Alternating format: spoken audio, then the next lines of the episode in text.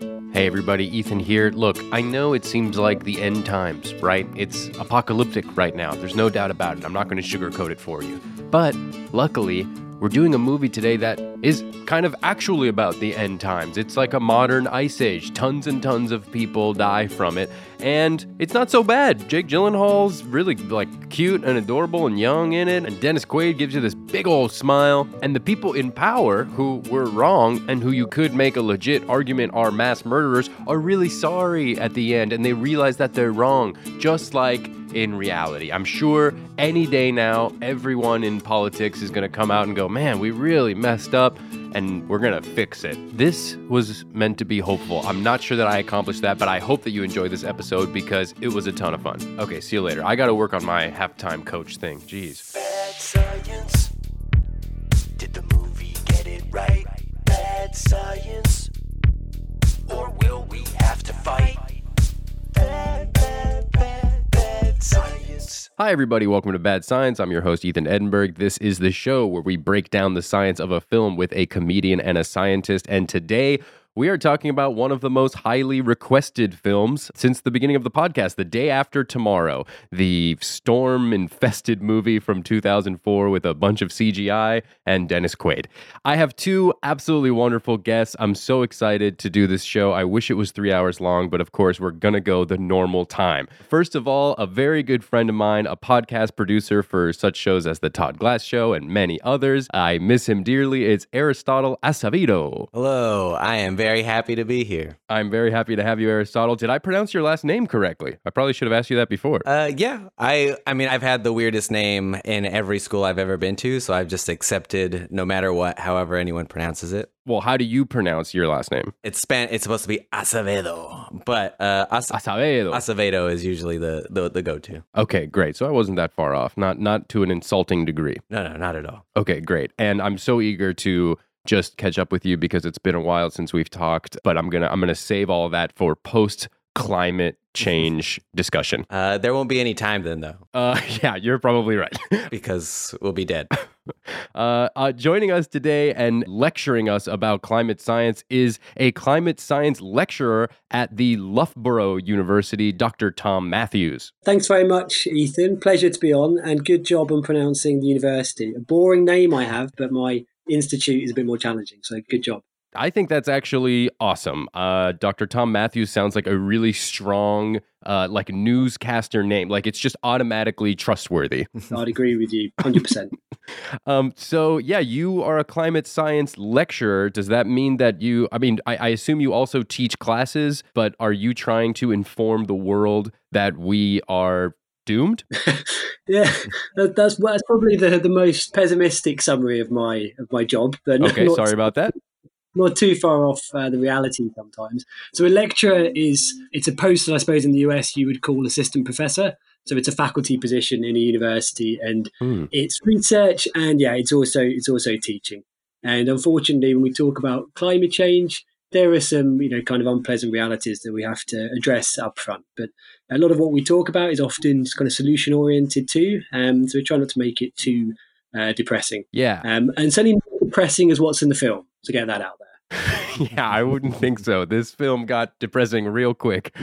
It certainly did. So yeah, I mean, what did you first think about the movie? I mean, I assumed you, you know, like a lot of us probably saw it when it came out. It was a highly successful movie at the time.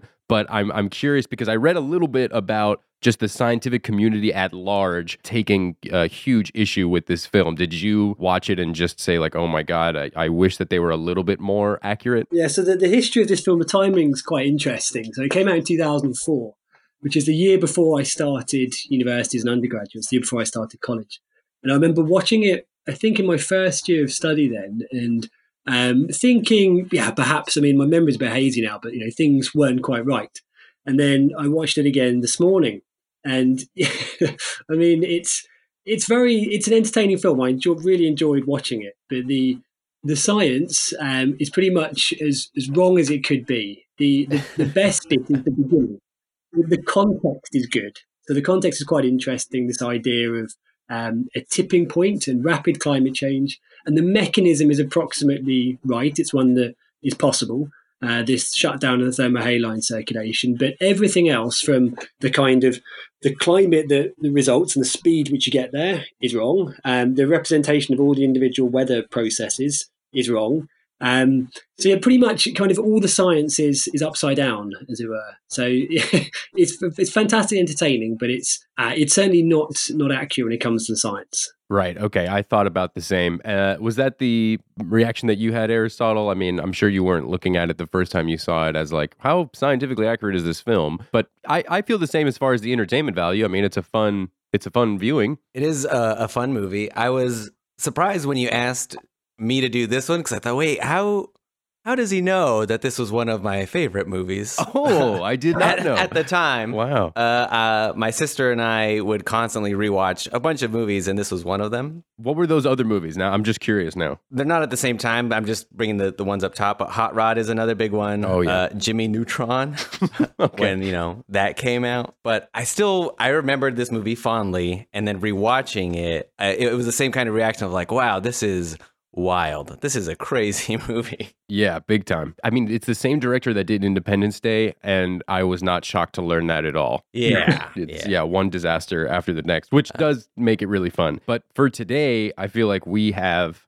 so much to talk about. There's so many aspects of this film that I think we can break down. But first of all, maybe we can start in like a more umbrella term, you know, category. Like let's let's go like super general first, I guess, because you know, I've had a bunch of different environmental scientists on the show, and eventually we do touch on climate change, global warming, and it's usually terrible news. And so as somebody that does this professionally, like how how doomed are we, I guess is my question. And and what hope is there? Like what can we do that will actually make beneficial change? That's- a really good question. Um, Thank you so much. And the, the first thing to get out there is it's very much in our hands as to how doomed we are.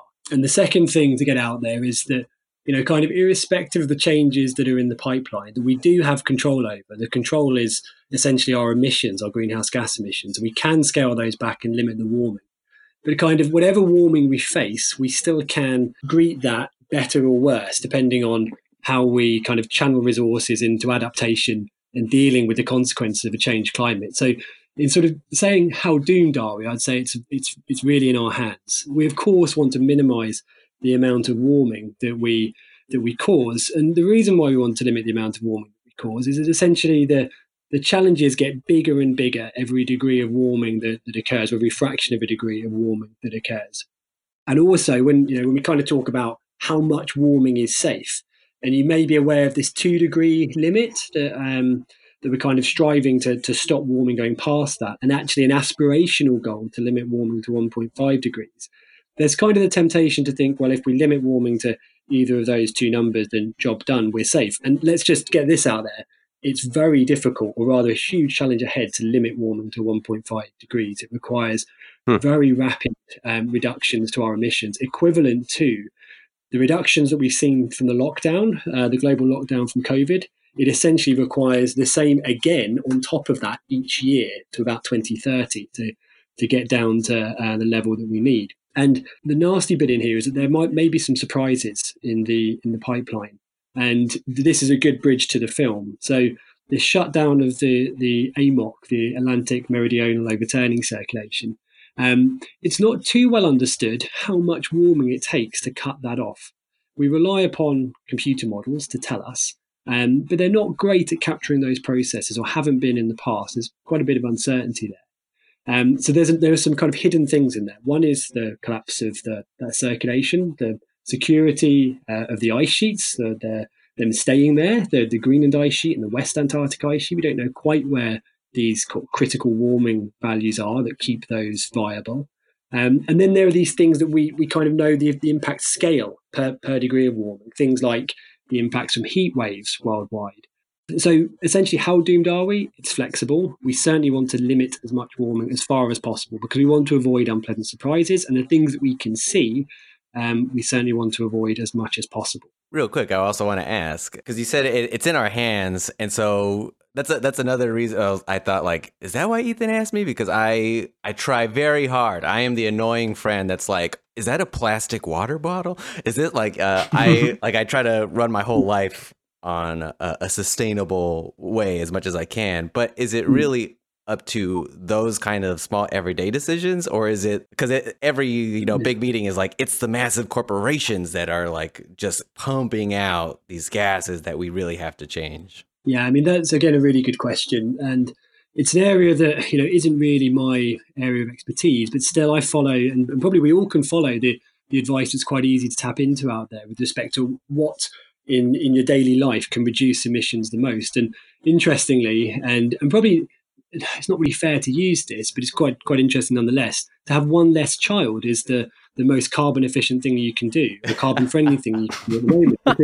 Because with every human, you know, has such a big carbon footprint. If you take one out the out the system or don't put one in, then you know that that's um, that's that's one of the best things you can do. Flying less often, that's in our control. That's again uh, one of the main the main ones up there. But what's quite interesting, I think, in the context of now, is that you know we've had this lockdown, this all this global lockdown, and um, granted the the estimates of how much it will reduce our emissions um, over the course of a year factor in the restarting of the economy at some point but still that would that would not take us the required reduction that we need. We would need to keep you know upping the ante year after year. So not so um you know measures in addition to that lockdown. And that lockdown is really a way of seeing perhaps how much you know our individual actions how much difference they can make. Because people aren't really traveling much in the midst of that lockdown. You know the world is looking very different and we can see how much that that you know moves the needle. We can see it's not enough. So yeah, undoubtedly, things above the levels of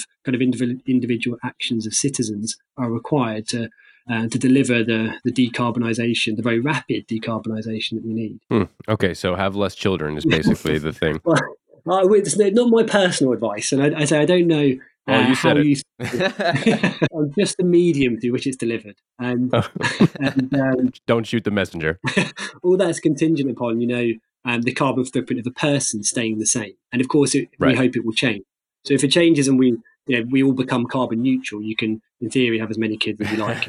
Okay. I had two questions while you were talking about it. One, if there's other, because I know that we're failing as a country. I'm talking about America. Mm. Um, That's obvious. But are there other countries that have adopted these measures and that are seeing rapid uh, change? Because I remember, I think we were talking about Fern Gully uh, a, a month or two back, and there was a rainforest scientist of some sort. I can't remember. Uh, that's due to weed. That's a different story. But they were saying how, like, if we leave the rainforests alone, like because I I was basically looking at the information saying in that regard we're doomed, and they were saying like, well, we are doomed at the rate we're going now, but if we do, you know, stop ourselves from going at the same rate, the rainforests have a, a great ability to uh, recreate, right? They they once once they're kind of on a roll, then they can they can really get going. Do do you think the climate like has a similar ability like if we were to be on lockdown forever which i really hope is not the case but you know if if we were like oh these are these are the rules now right like we're we're not emitting anymore you know uh, our carbon footprint is way less do you think that the climate would kind of get moving at a faster rate Yes, I mean, there's a couple of things that, that are in there. In the context of the, the global lockdown, you know, a lot's been made of yeah, the reduction in our emissions. But the way to think about carbon in the atmosphere is that it's a bathtub that's filling up, and the water running into the bathtub um, is our emissions of, of CO2. And during the lockdown, we've just turned the tap down. We haven't turned it off, so the bath is still filling up. So the, the you know carbon dioxide is still accumulating in the atmosphere. So we're still warming the planet as we as we as we were sitting there in the midst of the tightest you know, the tightest time of the lockdown. mm-hmm. Um, concentrations of CO two in the atmosphere were going up, and so we were still warming the planet.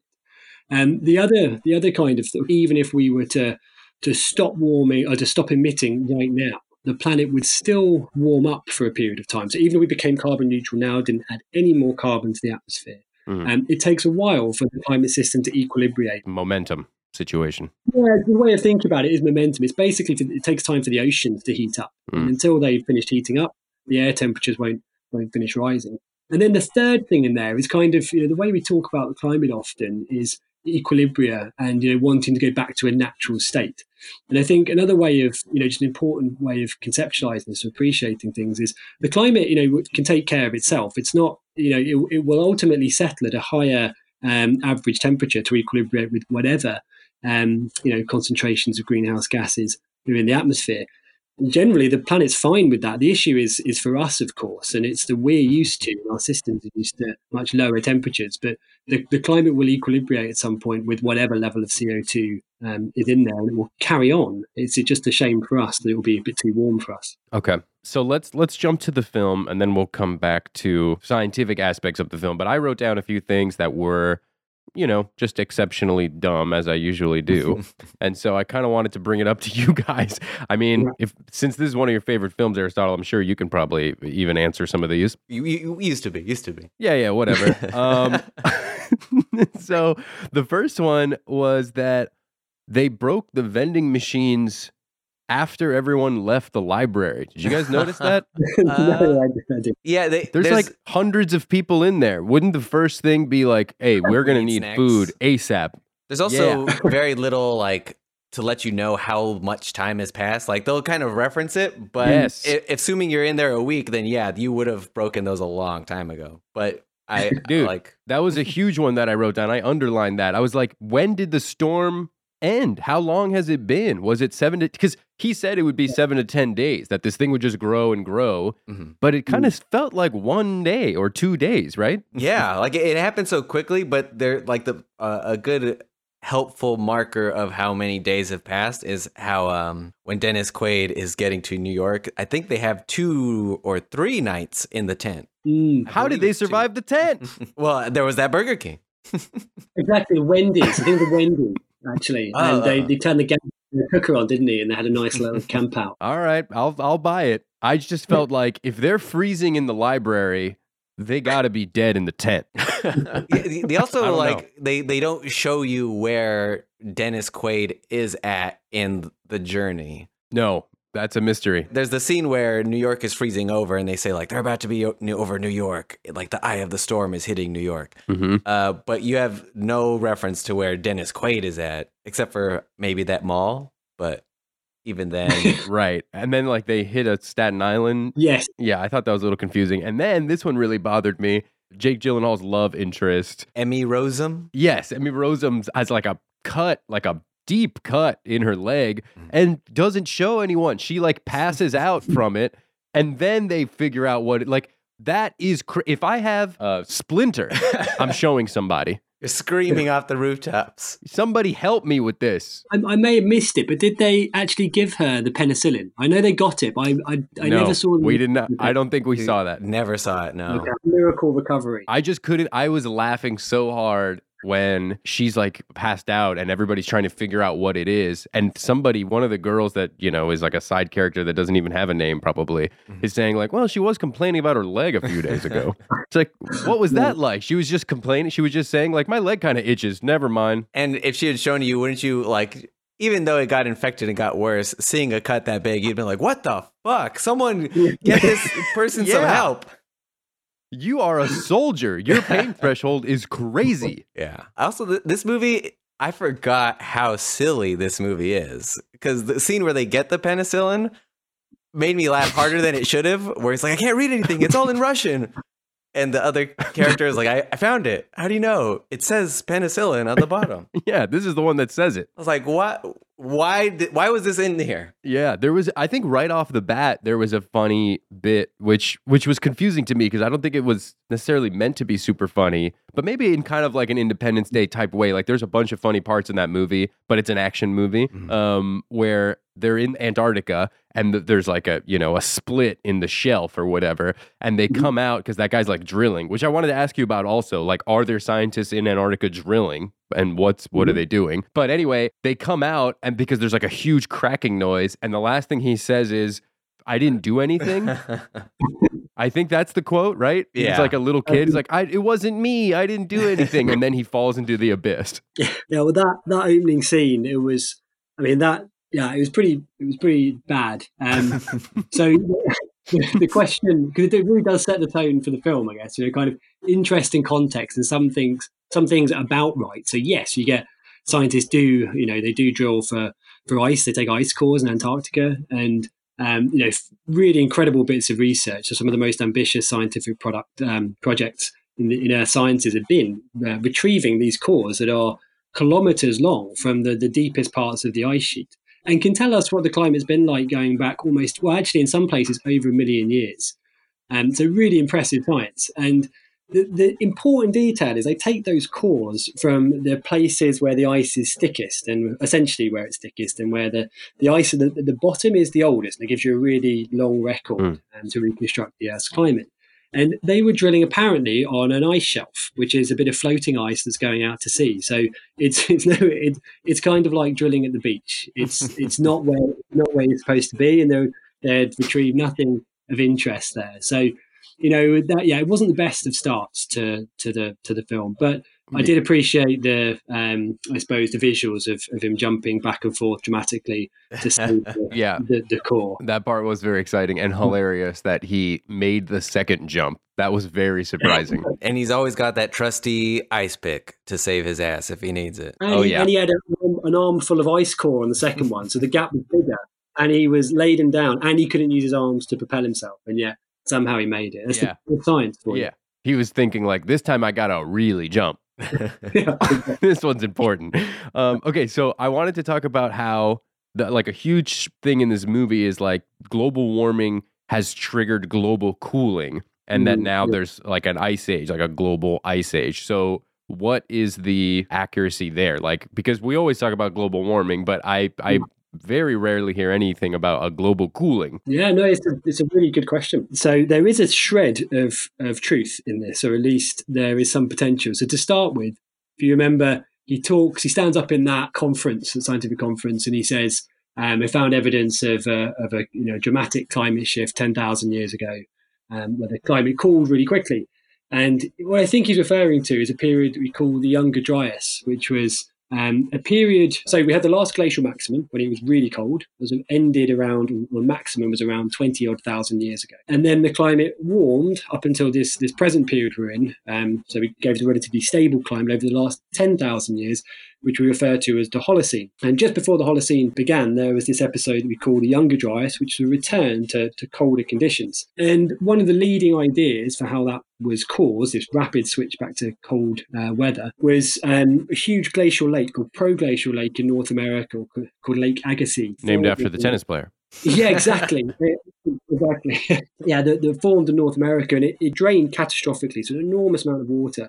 Uh, there had been you know, meltwater from these um, from the ice sheet that was being stored in front of it, flowed out to the North Atlantic, and um, essentially cut off this this thermohaline circulation because it made the the water fresher and therefore less dense. So it stopped the sinking that you need to power this current. Um, so that was in a warming world, but coming from a very different situation, one where we had these enormous ice sheets sitting on the on the land mass of the northern hemisphere. Going forward, and where I suppose what the, the film is reproducing is the concern that contemporary climate warming could trigger uh, cooling through the same mechanism, the shutdown of this thermohaline circulation. So this thermohaline circulation, to give some context, is this big overturning current that in the Atlantic draws water up from the south that's warmer and supplies heat to northern Europe, the northeast coast of the States, and makes the climate much warmer than it would otherwise be. And the central idea in this film is that the density pump that drives that, when I say a density pump, what's going on is that the water just to the south of,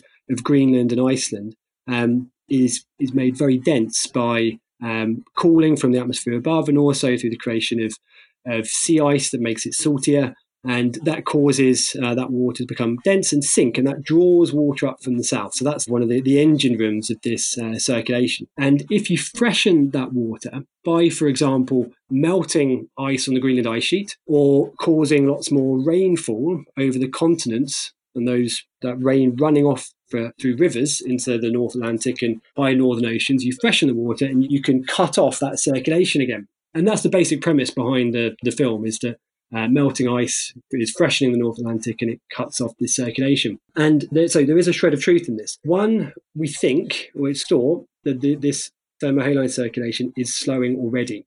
The latest estimate that's tried to do this over kind of long time scales since the pre-industrials and since we started warming the planet estimates that it may have slowed by something like 15%. And it's not really known um, how much it has to slow or how much warming there has to be in order for it to turn off.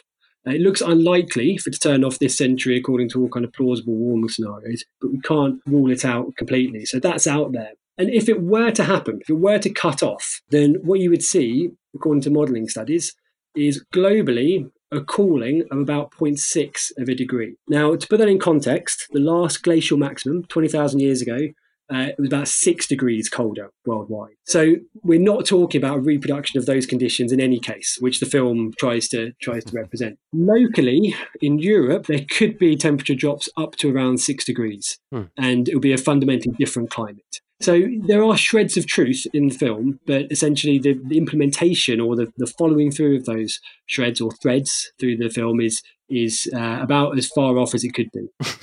Awesome. But something that I just kind of skimmed across when I, I did some research for this. Hey. Uh, all right. That I always kind of wish that these kinds of things get mentioned, but doesn't the Earth? I mean, not constantly because it's over millions of years, but go like everyone always says, ice age, the ice age. But there have been five ice ages, correct? And it's in a constant flux of ice age to warm greenhouse climate, ice age, warm greenhouse climate. And aren't we?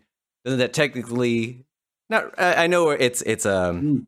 it's a warmer, but aren't we in a ice age right now? As long as there is ice on the North and South Pole. Yeah, that, that that's right. We're in an ice house period Mm. of, of history.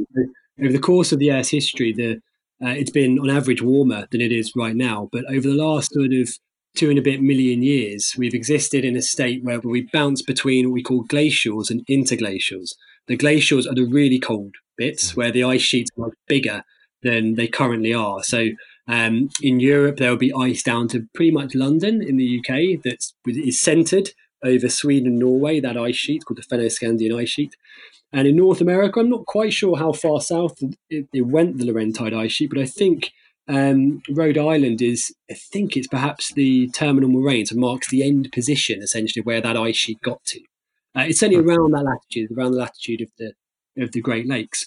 But now we're in yeah an interglacial, so relatively warm, and we've been we've been in this for ten thousand years, and we would be gradually cooling back to another glacial were it not for uh, the climate warming that we're driving. so we're yeah we're knocking it off balance here. Yeah, But assuming we ha- we hadn't knocked it off balance and we were living, you know, a totally carbon neutral life, the Earth would still eventually go either way, right? And would we be fucked then either way? Yes, that, that's completely right. It's a really interesting thing to comprehend. I think just a timescale. We'd be talking about um, you know over ten thousand years, but yes, we would be expecting to go back into a glacial period. Whoa. And a glacial period may present you know far bigger challenges So, to us.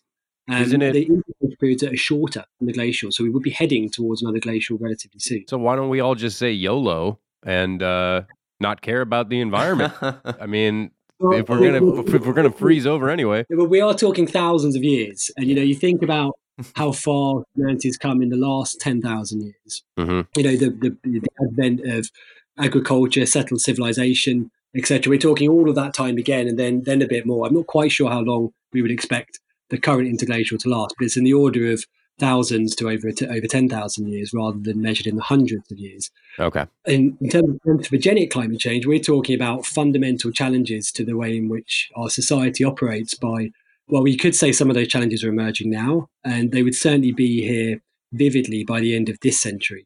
And, you know, when we start talking about tens of thousands of years, there might be other things on the horizon that we want to watch out for before worrying about the, the climate, you know? Um, Yeah. Republicans. so exactly. I think it's a, it's a really good point for when we talk generally about you know our connection with with nature and how we view the climate and our systems and how independent we are from from climate oscillations to appreciate that yeah long term we should expect some fundamental challenges anyway as we move towards uh, another glacial if we weren't currently warming. yeah, that makes sense. Give us the best Yeah, chance. I, I like to believe myself as a as a a, a happy-go-lucky pessimist because those are the kinds Yeah. of things that are always in the back of my mind. And it, even then, the the big end all of it all is well, the star the sun is still gonna die one day, and then we're still fucked no matter what. yeah, try to be the best human that we can be in the face of inevitable destruction. yeah.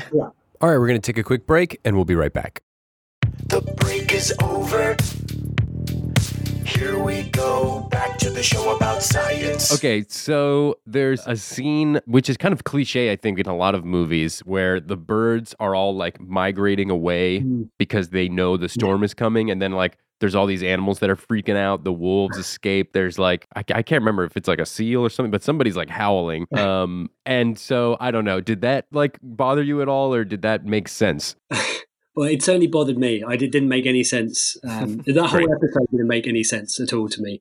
Every bit about the representation of those storms was so confusing. Wait a So, minute, you didn't yeah. like the whole three huge storms that are, look like hurricanes covering the entire Earth? No, they were just they were just confusing in in every possible way, um, from the structure of the storms to their size, the the conditions they were generating. This you know uh, subsidence of super cooled air that was killing people. It's just not possible, and none of it was possible. You know the the structure of those storms resembles what happens when uh, essentially have really warm waters below the below the atmosphere. Uh, which is apparently exactly the reverse of the of the conditions that that were there. So it was like I don't know. I, I think it was like you know a couple of guys got round in a bar and heard about uh, you know that fresh water can cut off the thermohaline circulation. And, and and then like checked on Wikipedia and thought, oh yeah, that's a thing. That you know that that it seems it seems to follow through. And then they just went Yeah. and did their own thing for the rest of the film and, and kind of started you know doing the, the equivalent of Trump's Sharpie with uh, extending the track of that tropical cyclone. They just started drawing storms and making up the physics to make it more exciting. Yeah, that is totally what it seems like. The flooding uh, and the and the animals, I presume, were meant to be responding to that. Um, was just I was so lost at that point that uh, I was I was taking notes. I was I was doing my homework, but um, I can't offer any sensible comments on what the animals were doing because everything else was so confusing. That's great. I think what added to that confusion was that it felt like they were reacting so far ahead of the storm Ooh. because the, you, you see the birds and then there's still like New York just begins to start flooding in that scene. But you're like in the sky, Right. you see like I, it looks like thousands bird. of birds leaving. yeah. I know because it looks like they're essentially reacting to persistent rain, which I guess is not that unusual in in New York. Um, yeah. The birds are like, guys, this rain is too persistent. This is weird. Let's all leave our homes. this is strange. That was definitely one of the funniest parts of the movie, the rapid rate that it got colder. Like there was a scene in particular which I thought encompassed it, which is like that they're running through the library and they're like literally Mm. being chased by the cold, which is freezing the library as they run. Yeah, uh, that that's the scene I remember from 2005 when I first watched it. Yeah, it's it's just nonsense because the coldest air that's in the troposphere um, is warmer than the air that they're apparently running from, and the air that reaches them is meant to be sinking, right? So it's sinking from the top of the atmosphere. And as it as it would sink, it would warm, and the, their their explanation is it sinks too too quickly to warm up, which is just it's it's made up essentially. Um, Mm. the, whole process, yeah, is very is there's a lot of artistic license there. I gotta say, in their defense, they're not scientists, right? And they, I think I read that they tried to involve NASA to help them Okay. like consult, and they declined. So, you know, they were writing this kind of like what you said, probably just in a bar with like some shred of, you know, factual evidence and just being like, okay, now what else could happen that's friggin' crazy? Tornadoes? Put it in, put it in. Yeah, that's right. That tornado scene felt like um, if you watch The Office, which I know most of the world does because of how popular it is. Yeah. Uh, there's the episode where Michael makes the movie, Mhm. and there's that shot where he blows Toby's head up, and it's like five shots of the head exploding is like by far the most expensive shot of the movie. That's what the LA scene felt like. It Yeah. felt like someone that hates the city so much. He's like, I'm gonna really fuck them in this movie. I'm gonna like really give it to them. LA was Toby. Yeah, LA was our Toby. Yeah, it's true. It, it did seem a bit, bit abstract, and also I now remember some of the other bits that were odd in that in, in that sequence. So the hurricane that they said was you know the strongest hurricane ever ever observed was striking just as this was all unfolding.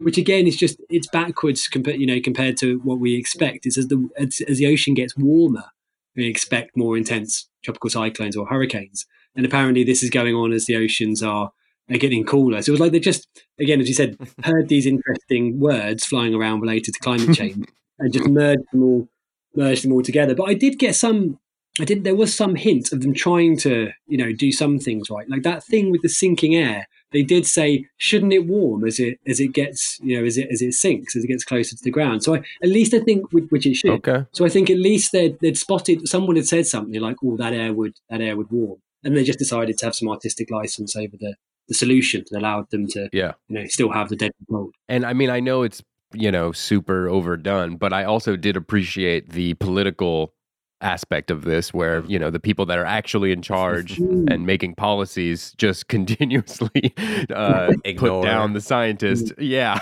Yeah, no, I, I thought that was actually really powerful. That bit, or rather, one of the most powerful bits of the film, the most serious bits of the film, was that exchange early on in the conference because that's something that is unfortunately very familiar. I in that in that conference scene, especially after knowing the Independence Day connection, I was expecting someone to say, "Hold on, are you saying the climate is changing?" uh, but Yeah. I I also really loved and appreciated, uh, though confused that the president was just kind of generic president, but vice president was absolutely Dick Cheney. Like, forget the Yes. president, Dick Cheney. We need him. Yeah. I mean, I think that was totally on purpose. hmm And I also liked how they deferred to, to Jack Hall, the scientist, to tell them how to respond to this, you know, international crisis. And he gets up with his uh, marker pen and just draws a line and says, you know, evacuate everyone south of this line. And I thought, shouldn't you have, you know, like a fleet of advisors to actually advise on what to do and not ask this all singing, all dancing, crevasse hopping uh, climate scientist to also evacuate, you know, the entire US for you? yeah, and it was funny because everyone above that line, because it, you're you're right, it's just completely up to him. They're just trusting him with the advice, and he's just like, well, th- if you're above this line, which I just drew in in half a second, they're doomed. You you leave them alone. They got to fight it out. But, but it's fine because his son's above that line, so that qualifies him. Right? Yeah. Yeah, that felt like a Batman Superman. Like, wait, why did you say Martha? I also have a son. Uh, right. Yeah, I uh the whole thing with Mexico also like there was a moment Oh. it got really strange there for a second for Mm. me. There was a moment where there was a, a TV reporter and she was like the president or the vice president has struck a deal where, you know, Mexico's going to take our Mm. refugees in exchange for uh, all of Latin America's debt. It was like yeah, Latin America is like 20 plus countries.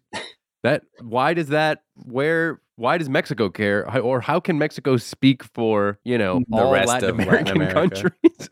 Uh, yeah, it just seemed like no one edited that line. I did love that scene, and I do want to like, I want, I want that to be put out in the world of the like, I forget what the reporter said, but like in a str- strange twist of irony, people are now fleeing the border to Mexico, and I was like, oh my god, this feels so good to watch, though. yes, it's so true. I also was confused by the spoiler of the end of the movie when uh, the vice president is giving his speech from Mexico. What power does like I? He's giving it like he is the power of the world. Uh, but now Right. you are just a man in Mexico. Like, who are you to be giving speeches? I mean, he's the guy that we're turning to, even though he's Dick Cheney, uh, known asshole, uh, devil himself, Dick Cheney. He has now become the leader. So, you know, I guess the whole world is looking to him for what to do next on And- the Weather Channel. And he was wrong. Yeah, I thought that was actually really funny that he very quickly admitted that he was wrong. Yeah. Mhm. And I also thought I liked the connections to the Weather Channel. I thought that was um, well, well played. Uh, well played. Did you guys also uh, happen to see the parallels between this movie and now, or uh, was I just like connecting too many dots here hmm uh, on like the first conference and him like yelling at him in the hallways? To me, seemed like that's probably what was happening in the White House when Corona was hitting. Oh, yeah. Like. You, you, you got to do something. And they're like, fuck off. And then here it is. And now everyone's got to stay inside or move away. hmm Uh, and now the future has changed forever because fuck. Yeah.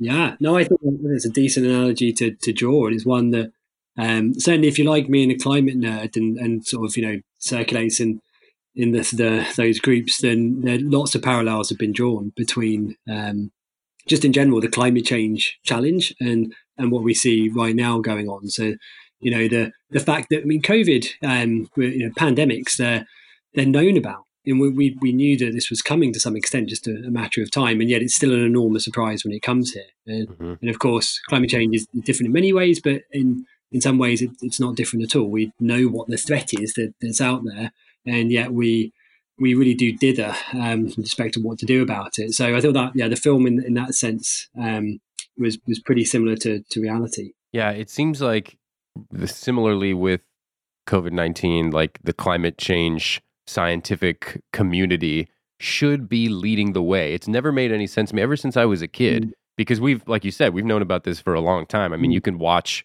you know, documentaries from the 60s and 70s where they're talking about climate Mm. change. Um, and yet, you know, we've basically done nothing to prevent it. Mm. So I don't know. It just seems so absolutely absurd to me that Mm. you guys are not the ones making policy decisions. You know, like it's still not up to the people with any sort of expertise. Yeah, it's, it's a really, again another another good point, and one that I think is really co- complicated actually, because climate science, the climate, climate science community for a long time have been outlining how serious the the challenges we face are, um, and communicating those as transparently and as strongly as possible. Um, but I think the issue is that scientists aren't necessarily any better qualified than um, civil servants, politicians, and advising what to actually do next. Because Hmm. you know, obviously, from from a climate science point of view, or rather from the climate system point of view, it's really easy to say, well, we need to reduce our emissions of greenhouse gases yesterday. You know, we need to get to carbon neutral now. Just stop emitting. It's simple, but that has to be balanced against the very real pressures and desires of you know seven billion people that are are trying to have the best lives for themselves and their and their children. And we already know from you know kind of looking at what may be down you know in the pipeline in terms of economic growth, the impact of climate change. To when I say we know what's coming, it's kind of you know nothing is known, but um, this is the best science, the best modelling, groups working together, social scientists, physical scientists. Um, we know that generally it's it's it's bad news for things like the global economy, not just you know people in perhaps developing countries will be on the front line. So we know that the best thing to do is to reduce our greenhouse gas emissions, um, you know, very vigorously now. But translating that into policy is is really difficult. It seems so simple to me. Maybe I'm a schmuck, but it doesn't seem very complicated uh, at all Mm. to me as far as yeah reducing these emissions you know the the Mm. way that factories are run you know going green i mean i don't know i mean limiting air I- traffic I think a, a, a great example of how having those policies in place affects real life, even the smallest but great example right now is just asking people to wear masks and how many people Oh are God. fighting against that, which is insane. Yeah.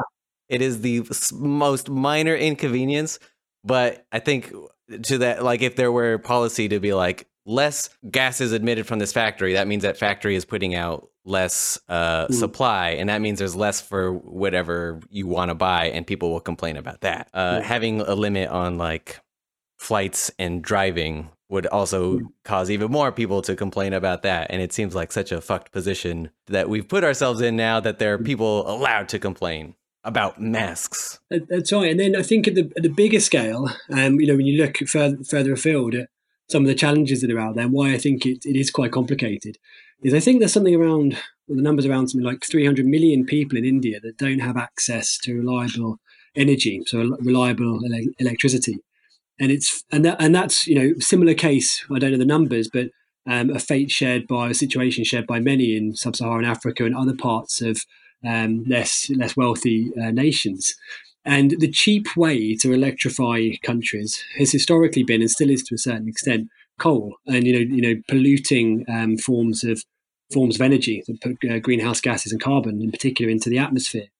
And the West has so the Europe, the US has become exceptionally wealthy um, through the burning of fossil fuels. You know, through, through the Industrial Revolution, and, and is now in a privileged position where we can produce um, renewable energy at scale quite cheaply, and in, in many cases cheaper than coal. Um, but it takes incredible investment to get to that point.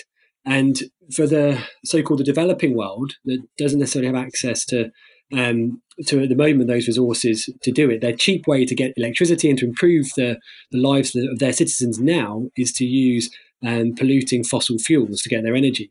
The right thing to do, I say the morally uh, right thing to do in this situation, and there are mechanisms for this in international um, climate change policy, is for mass transfer of resources from the, the developed world, the global west, um, to the developing world, the global south, to help fund that transition. But that's where some of the complexity is because it requires essentially um, forward looking international policy and a will to um, to separate with with money and resources to help others uh, develop cleanly, because then it's in the best interest for, for everyone. Wow. Well, I personally think people like you should be making these policies. I hope that I don't know how that can happen. Um, I'll vote for you. Can I vote in Loughborough? How does that work? yeah, I Is that think a I- place? Lo- Loughborough is a place, yes. And uh, I live Okay. just down the road of that in, Good start. in Barrow upon Soar, which is an even smaller place, but easier easier to pronounce. Um, And probably easier to become uh, mayor of.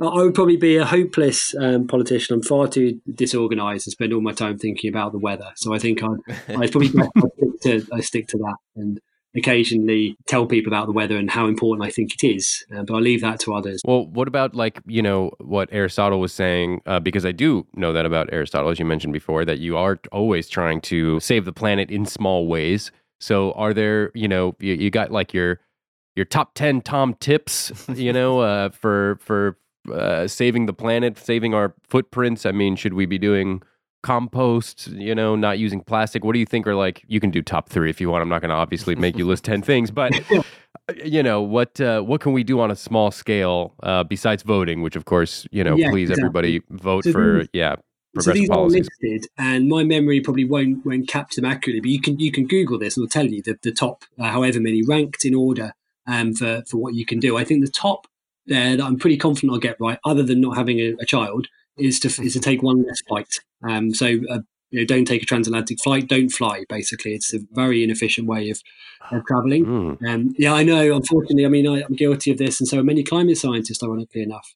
Um, the lockdown has been great for showing us that we can you know, share science virtually, but otherwise, climate scientists do do travel a lot, and it's something that I think we have to look at. you sick bastard I know it's uh, yeah. I think we, we do have to we do have to do something.